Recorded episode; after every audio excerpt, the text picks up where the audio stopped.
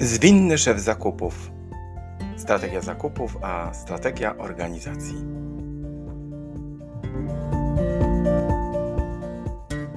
Dzień dobry, witajcie w moim podcaście dotyczącym zakupów. Bardzo dziękuję za odsłuchiwanie pierwszego odcinka. Mm, komentarzy nie było za wiele, więc myślę, że nie było aż tak bardzo źle, ale oczywiście będę w kolejnych odcinkach e, ciągle starał się poprawiać.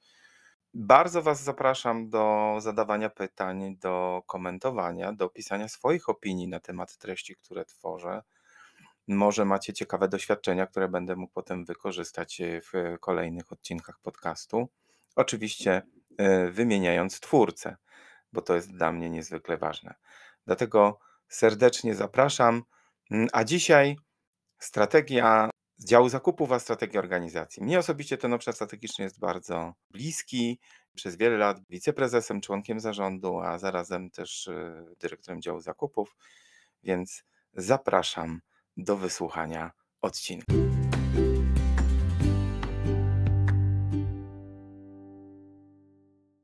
No właśnie. Pytanie, czym tak właściwie jest strategia? Słuchajcie, strategia organizacji określa kilka podstawowych rzeczy. Określa to, na czym właściwie zarabiacie pieniądze, kto jest klientem tego czegoś, co to właściwie jest, jakie ma warianty, jakie ma permutacje, czyli jak wygląda Wasza usługa, jak wygląda Wasz produkt. Odpowiedź o, na pytania o przewagi konkurencyjne, czyli dlaczego klient miałby to od Was kupować, no i również też taki bardzo duży mm, e, cel. Ja w swoich programach e, e, doradczych nakłaniam organizacje, żeby sobie tego BHAGA, czyli Big Hairy Ambitious Goal, wielkiego, włochatego, ambitnego celu nie odmawiały, tylko starały się go napisać. On też mocno wskazuje, w którą stronę zmierzamy. I teraz można było sobie zadać pytania, no dobrze, w którą stronę strategia organizacji może zmierzać? No, mm, może zmierzać w kierunku pozyskiwania nowych rynków i to się będzie przekładało na dział zakupów i o tym za chwilę. Może zmierzać w zakresie pozyskiwania, roz, rozbudowywania oferty usług, produktów i to również będzie miało wpływ na dział zakupów. Może to być element związany z maksymalizacją zysku i tutaj też no, można sobie wyobrazić bardzo, silny, e, bardzo silne przełożenie, bardzo silny impact w zakupy. Albo dokładna eksploracja rynku, no i słuchajcie, wiele, wiele innych, bo to nie jest tak, że istnieją jakieś z góry określone, gotowe strategie, które po prostu wybiera się z puli i wdraża. Prawda jest taka, że poszczególne strategie wszystkie przedsiębiorstwa piszą sobie e, same i powinny pisać same. I nawet jeśli proszą o pomoc konsultantów, no to przecież, a przynajmniej mam nadzieję, że e, moi koledzy e, tak robią, nie po to, żeby oni im napisali strategię, tylko żeby bardziej dostarczyli metodologii, narzędzia do jej pisania i zmoderowali, moderowali ten, te, te spotkania po to, żeby tę strategię stworzyć. Takie mamy mm, możliwe ruchy. Oczywiście powiedziałam o kilku. Tak jak mówiłem wcześniej, jest wiele e, możliwości jeszcze innych. Natomiast z naszej perspektywy, z perspektywy zakupów, to co jest niezwykle ważne, to ważne jest e, odpowiedzenie sobie na pytanie, no dobrze, no to skoro my mamy taką strategię, to w którą stronę możemy zmierzać? Kiedy możemy w ogóle powiedzieć, że mamy strategię? No, y, słuchajcie, każde przedsiębiorstwo strategię ma, bo tak naprawdę, gdybyście chwilę usiedli, to na większość tych pytań jesteście w stanie odpowiedzieć. Natomiast jeśli ta strategia nie ma takiego charakteru spisanego, ja tu nie mówię o wielkich tomiszczach, y, y, tylko dzisiaj właściwie strategię pisze się na jednej stronie A4, E, jeśli nie macie tego spisanego, to jest to trochę niezarządzalne, dlatego że jeżeli nie jest to spisane, nie jest to dogłębnie zakomunikowane, to będzie to tak, że strategię waszego przedsiębiorstwa każdy z was, każdy członek tej organizacji będzie odbierał trochę inaczej. No więc jeśli macie spisaną strategię, no to pierwszym krokiem jest odpowiedzenie sobie na pytanie, jak ja mam reagować w zakupach, żeby tą strategię wspierać. I o tym za chwilę.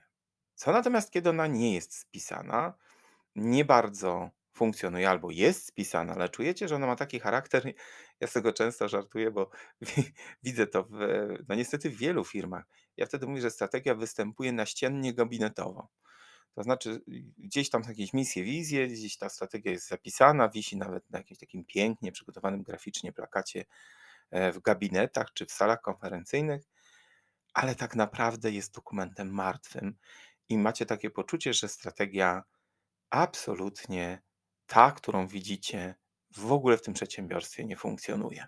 No i wtedy rodzi się pytanie, no skoro nie funkcjonuje, to gdzie jej szukać? Bo muszę Wam powiedzieć, że ona jeszcze może gdzieś wystąpić.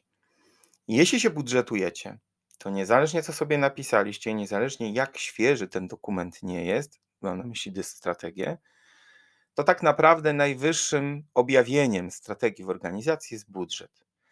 W związku z tym, jeśli widzicie, że chociaż mieliście, nie wiem, eksplorować rynek, ale jednak wydajecie pieniądze na kolejne maszyny i urządzenia, to raczej będziecie rozwijać produkt.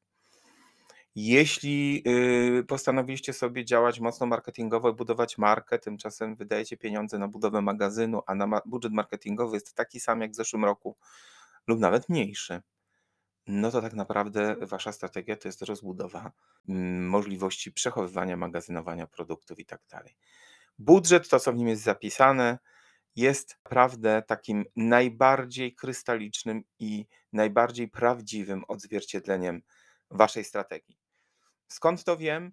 No stąd to wiem, że byłem w bardzo wielu firmach, zresztą sam też tego doświadczałem, że pisaliśmy strategię e, na samym początku, kiedy się tego uczyłem, ale też widzę firmy, które mają napisane strategie, dobre strategie, e, bardzo dobre pomysły tam są, ale budżet się nie zmienił. Budżet jest dokładnie taki sam jak rok temu, dwa lata temu, trzy lata temu. Nie chodzi mi o kwotę, chodzi mi o redystrybucję tych środków, czyli ile procent na kogo przypada. No to jest trochę taka próba działania, tak samo jak do tej pory, a spodziewania się innych efektów. Jeśli się nie budżetujecie, to najprawdopodobniej macie w firmie jakieś plany, to znaczy mówicie sobie o tym, co chcecie pozyskać, z czego chcecie zrezygnować, w co zamierzacie inwestować w najbliższym czasie, a może zatrzymujecie inwestycje i tak dalej. No i to też jest taka jakaś namiastka strategii. Jeśli już tą wiedzę teraz nabyliście, to namawiam do, do namówienia jednak zarządu, żeby może to gdzieś spisać i mieć do tego jakieś odniesienie, bo wtedy ta, wtedy to będzie spisane i będzie łatwiej się do tego odwołać, będzie można też przeglądać i, i tak dalej. No i słuchajcie, ostatni przypadek, niezwykle rzadki, ale, ale już też go widziałem na swoje oczy, czyli nic nie ma. Nic nie ma. Firma funkcjonuje tak, jak funkcjonowała, wszystko idzie do przodu, nie ma nic, nie ma żadnego dokumentu, nie komunikuje się żadnych planów, nie budżetujecie się, w związku z tym nie ma do czego sięgnąć. Co w takiej sytuacji? No w takiej sytuacji waszym zadaniem, e, czyli szefów zakupów, ale również też zadaniem waszych kolegów z innych działów jest domaganie się trochę od, od zarządu, od właściciela informacji, co będziemy dalej robili, no bo przecież wy jakoś musicie planować swoje aktywności i takie działanie ad hoc, którego najczęściej w takich firmach będzie się od was oczekiwało, nie jest może najlepszym pomysłem na, na zarządzanie, szczególnie w świecie takim turbulentnym jak obecnie, w świecie, w którym w dalszym ciągu mamy niedobory pracowników, w świecie, w którym mm, co prawda mamy mnóstwo różnych narzędzi, ale ich wdrożenie też zajmuje czas, wymaga jakiegoś planowania, przeglądania, ale również sam fakt to, że chcecie dobrze wykonywać swoją pracę i teraz dobrze by było wiedzieć, czego tak naprawdę od Was się oczekuje w takiej dłuższej perspektywie, a nie takiej, że po prostu dzisiaj macie w tej pracy być i, i robić, słuchajcie, najlepiej jak się da, czyli to jest takie zarządzanie przez róbcie dobrze. Teraz już wiecie, jakie są najczęstsze strategie, gdzie jeśli ona jest niespisana, niezakomunikowana, jej poszukiwać, a jeśli jej w ogóle nie ma, to co trzeba zrobić, żeby próbować ją egzekwować? I teraz można by było sobie zadać pytanie, po co ja to robię? Robimy to po to, żeby mieć wyraźny, wyraźny kierunek, w którym trzeba kształtować swój dział. No bo jeżeli mówimy o zarządzaniu, no to przecież dzisiaj zarządzanie, czy czy też coraz popularniejsze słowo, czy bardzo popularne słowo leadership, czy, czy przywództwo, no przecież nie opiera się na tym, że codziennie wyznaczam komuś palcem zadania i oni wykonują, bo to jest oczywiście możliwe i czasami w sytuacjach jakichś kryzysowych konieczne, ale na dłuższą metę to jest takie nierozwojowe kompletnie, bo jakby codziennie wykonujemy bardzo podobne rzeczy i nie jesteśmy w stanie się solidnie, efektywnie przygotować do ewentualnych zmian, które by się miały w naszej organizacji pojawić. W związku z tym spójrzmy teraz, jak budować tą strategię zakupów. Strategię zakupów budujemy odpowiadając na pytanie, w jaki sposób mój dział może wspierać realizację strategii głównej. Teraz, które elementy? No raczej nie będziecie pozyskiwać klientów, choć i takie pomysły widziałam, powiem Wam szczerze. Tak, pamiętam taki dział zakupów, który też pozyskiwał klientów. Ale umówmy się, jest to wyjątkowa sytuacja, więc więc się do niej nie odnośmy. Nie będziecie raczej pozyskiwać klientów. Eee, w ograniczony sposób będziecie tworzyć produkty, ale tu już faktycznie wasza rola jest istotna. Eee, model biznesowy, no oczywiście możecie coś doradzić, ale to jakby też nie wasza, mówiąc brzydko, brocha. Ale no właśnie, trochę tworzenie produktów, trochę tworzenie konkurencyjności oraz wspieranie samej strategii, bo jeśli ona się opiera o jakiś e, rozwój, o jakąś rozbudowę, no to tutaj rola zakupów często bywa nie do przecenienia. Czyli strategia organizacji, nowe rynki. Co tutaj może być istotne dla zakupów? No, należałoby się zapytać, bo często nowe rynki oznaczają, że y, mamy ten produkt, który mamy, może lekko zmodyfikowany. Przede wszystkim, jeśli wasz produkt ma jakieś opakowanie, na przykład, no to pytanie jest takie, czy w związku z tym, że wchodzicie na nowe rynki, będzie jakaś modyfikacja tego opakowania? Czy ze względu na to, że wchodzicie na nowe rynki, będzie być może jakaś modyfikacja w samym produkcie lub usłudze? I teraz te wszystkie modyfikacje mogą wpływać na to, że wy będziecie potrzebować mm, jakiejś zmiany, być może dodatkowych wolumenów, być może jakieś eksperymentalne trzeba będzie uzyskać wolumeny od dostawcy, który y, wydrukuje nam na przykład coś poniżej e, normalnych e, e, minimów logistycznych, y, no licząc na dobrą współpracę i wiedząc, że my też będziemy nowe rynki eksperymentowali. Słuchajcie, w moim doświadczeniu robiłem to wielokrotnie, dlatego że moje doświadczenie zakupowe wywodzi się z branży FMCG, czyli w takiej, w której mamy do czynienia z opakowaniem. No i tam tak naprawdę wejście na nowy rynek oznaczało dodanie nowego języka do opakowań i oczywiście one były dodawane na bardzo różne sposoby, albo jakiegoś takiego stickera, no i tutaj duże zadanie działu dla działu zakupów, no bo ten sticker, słuchajcie, może kosztować fortunę. Nieraz, słuchajcie, zdarzało się, że sticker y, y, proponowano cenę wyższą niż głównego opakowania.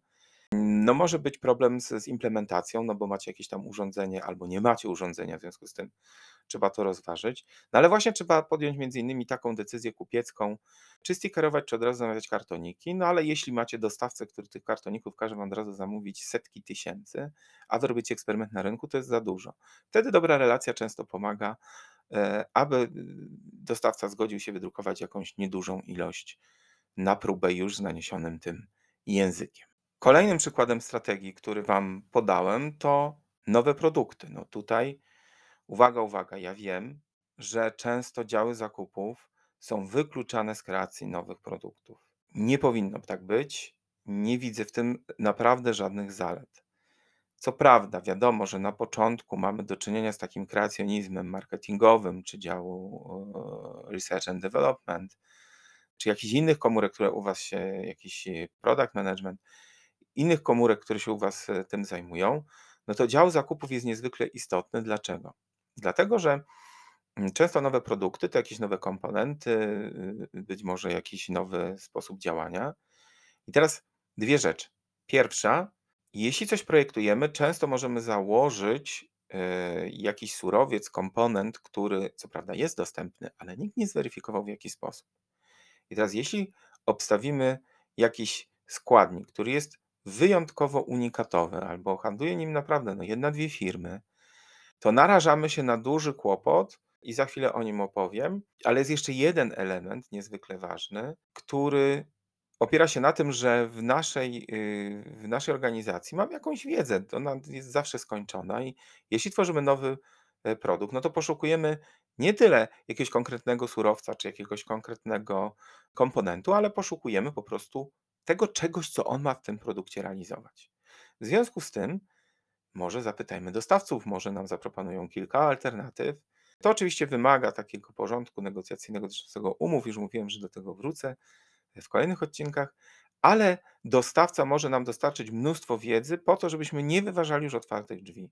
Co natomiast, jeśli nasz dział R&D wybierze takie bardzo unikatowe rozwiązanie, no może nas to narażać na duże kłopoty, zarówno w zakresie negocjowania cen, jak i potem samej dostępności. I muszę powiedzieć, że tu, tu, tu mam takie doświadczenie. Kiedy zaczęliśmy się zajmować branżą chemiczną, mieliśmy wspaniałych chemików od tworzenia produktów, natomiast ci chemicy mieli bardzo, że tak powiem, luźny związek z tym, czy dany składnik właściwie jest dostępny. Mało to w zakupach również to było na takiej zasadzie dostępny, dostępny i już. A tak naprawdę nikt nie zadał pytania, jak dostępny. No i słuchajcie, tak jak obiecywałem, opowiem wam, jak się y, nieraz przepięknie wyłożyłem na tych zakupach. Ja też jakoś tak no, zaufałem, że jak dostępny, to dostępny. No i słuchajcie, jest wdrożenie produktu, rozpoczynamy masową produkcję, chcemy zamówić ten składnik. Nie ma. Nie ma, jest u jednego dostawcy, ograniczona ilość, no i zważywszy, że tylko u niego, no to on dyktuje cenę, więc cena kompletnie nie przystaje do kalkulacji. I w takiej sytuacji się znaleźliśmy i teraz na szybko szukaliśmy jakichś zamienników, znaleźliśmy. Wdrożyliśmy produkt, nawet z lepszą marżą, ale 9 miesięcy później niż planowaliśmy. Więc warto zapraszać zakupy do wdrożenia. No i strategia maksymalizacji zysku. No taka jest to strategia, bym powiedział, bardzo bliska zakupom. No dlatego, że z tego wypływa taka strategia zakupowa, która nazywa się maksymalizacji kosztów najczęściej. Oczywiście, słuchajcie, maksymalizacja zysku może wynikać również z podwyższania cen, ale nikt jeszcze nie udowodnił, że e, jeśli w trakcie podwyższania cen obniżamy koszty zakupu, to to komuś zaszkodziło. Oczywiście robimy to dobrze. No i dobrze, i teraz y, jak tu działać w tej strategii e, minimalizacji kosztów? No, w taki sposób, żeby dbać o to, żeby naprawdę spadły koszty uzyskania czegoś. W przypadku usług, taki koszt, uzyskania usługi, w przypadku e, produktu, jakiś taki techniczny koszt wytworzenia. I to nie jest, słuchajcie, takie działanie tylko i wyłącznie zakupowe, dlatego że zakupy działając w dobrej wierze i w organizacji, w której są zbudowane silosy i z nich się nie wychodzi, mogą coś kupić taniej, co spowoduje, że będziemy coś wytwarzać drożej. Dlaczego? Dlatego, że ten tańszy komponent, tańszy surowiec będzie wymagał większych nakładów w procesie produkcyjnym, może generował więcej odpadów i tak dalej, i tak dalej. Dlatego wszelkiego rodzaju strategie takie zakupowe no, powinny być również połączone ze strategiami innych działów, no i powinny działać na zasadzie takiej pracy zespołowej, w której my będziemy w stanie te oszczędności osiągać. Powiedzieliśmy sobie trochę o tych takich najważniejszych strategiach. Teraz chciałbym y, trochę powiedzieć sobie o takich najczęstszych strategiach działów zakupów. Strategię minimalizacji, przepraszam, kosztów już omówiłem. I jeszcze powiedzmy sobie, jakie te strategie inne najczęściej występują. Strategia maksymalizacji wartości. To wtedy, kiedy nie chce wasze przedsiębiorstwo już konkurować ceną, ale chce wyjść z tego obszaru konkurencji cenowej i chce dodawać swoim klientom jakieś dodatkowe wartości. I wtedy musimy poszukiwać takich dostawców, którzy będą w stanie nam te dodatkowe funkcjonalności, wartości dostarczyć.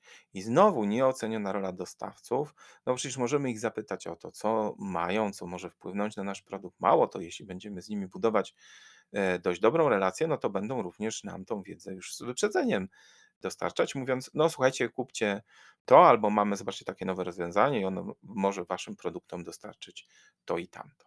Strategia relacji z dostawcami, ona jest niezwykle ważna wtedy, kiedy operujecie na dość unikatowym rynku, macie dość unikatowych dostawców lub chcecie za załatwić sobie, przepraszam za to słowo, e, jakiś taki dodatkowy element. I to, co mówiłem na samym początku, jeżeli chodzi o to wejście na nowe rynki, gdzie być może potrzebujecie jakichś takich mikrowydruków albo jakiejś innej mikroreakcji. Często, na przykład e, ja pracując e, również w branży chemicznej i mając tam dział zakupów, my na przykład potrzebowaliśmy czasami mnóstwo próbek różnych i no tak, oczywiście, że jak można było za nie nie płacić, no to najchętniej za nie nie płaciliśmy, albo płaciliśmy niewiele. No i tutaj utrzymanie relacji z dostawcami dało nam możliwość uzyskania tych dodatkowych elementów. Strategia innowacji dokładnie to samo. Szukamy innowacji produktowej, czegoś, co zmieni nasz produkt bardziej innowacyjny. Strategia zrównoważonego rozwoju, czyli bardziej ekologiczny, albo bardziej bio, albo z mniejszym śladem węglowym. To wszystko działa w taki sposób. Ale słuchajcie, w budowaniu strategii działu zakupów nie wystarczy tylko myśleć o tym, że dostarczamy jakieś funkcjonalności, mamy jakichś nowych dostawców, ale również należy pomyśleć o trochę innej rzeczy i o, trochę innych dodatkowych elementach tej strategii. No tak, jest jeszcze strona samego waszego działu, no bo jeśli w waszej strategii firma planuje się rozwijać, dokładać dodatkowe produkty, dokładać dodatkowe może technologie, rozwijać rynki, no to musicie też spojrzeć na swój dział w taki sposób realizacyjny. To znaczy, na ile mój dział, który ja dzisiaj tutaj mam, jest w stanie zrealizować te założenia, na ile mam kompetencje, na ile mam wystarczająco y, wolny czas pracy, czyli mam takie wolne przestrzenie, które mogę zagospodarować na te nowe projekty, a jeśli nie, no to być może ten mój dział musi się personalnie rozwinąć, a może potrzebujemy nowych kompetencji, a może potrzebujemy, słuchajcie, kompetencji negocjacyjnych i tu się uśmiecham i puszczam do Was oko. I wielu innych, może musimy w jakiś nowoczesny sposób zarządzać dostawcami i tak dalej. Jeśli wiecie, że taka zmiana ma nastąpić, macie szansę się do tego dobrze przygotować. Jeśli nie, to często tak mm, w sposób zadaniowy czy, czy ad hocowy będziecie się z tym mierzyli i będziecie popełniać szereg błędów, albo po czasie będziecie odkrywać, że czegoś nie możecie zrobić, bo nie będziecie w stanie, nie macie ani kompetencji, ani czasu. W związku z tym to tylko będzie takie iluzoryczne działanie. I tutaj nawet puszczam dwa razy oko do jednego z moich szefów sprzed całkiem niedawna, który strasznie cenił sobie zadaniowość. I mnie się wydawało, że ja sobie też cenię zadaniowość. I wręcz mi się wydawało, że ja jestem zadaniowy. Natomiast ja potem odkryłem, że ta zadaniowość to nie jest to, że ktoś potrafi zaplanować coś i zrealizować, tylko ta zadaniowość jest to, że potrafi w sposób ad hocowy wymysły tego prezesa, zarządu, rady nadzorczej realizować dzisiaj to, jutro to, tam y, za dwa dni coś innego i on po prostu bierze i to realizuje bezrefleksyjnie, bez zastanowienia się, co, co jest do tego potrzebne, tylko po prostu robimy. Robimy. No, co robimy? No, robimy. Robimy i róbmy dobrze. I szczerze nie życzę wam takich szefów i, i myślę, że trzeba ich trochę uświadamiać, że w ten sposób już dzisiaj się nie da pracować, że wchodzi nam pokolenie Z coraz mocniej do naszych e, biznesów i oni w ogóle nie akceptują tego faktu. A ja akurat w tym obszarze muszę wam powiedzieć, że odkryłem, co zresztą takie, wiecie, człowiek się pociesza na różne sposoby, e, że należy do pokolenia Z, jeśli chodzi o ten aspekt. Słuchajcie, e, przyjrzeliśmy się, czym jest strategia organizacji, czym jest strategia zakupów, jakiej one są wzajemnie relacji, czego to od was wymaga w zakresie funkcjonalności, kompetencji, kwalifikacji, pojemności działu, jeżeli chodzi o o mm, czasy pracy. No i teraz cóż, sprawdźcie, jak to u Was wygląda.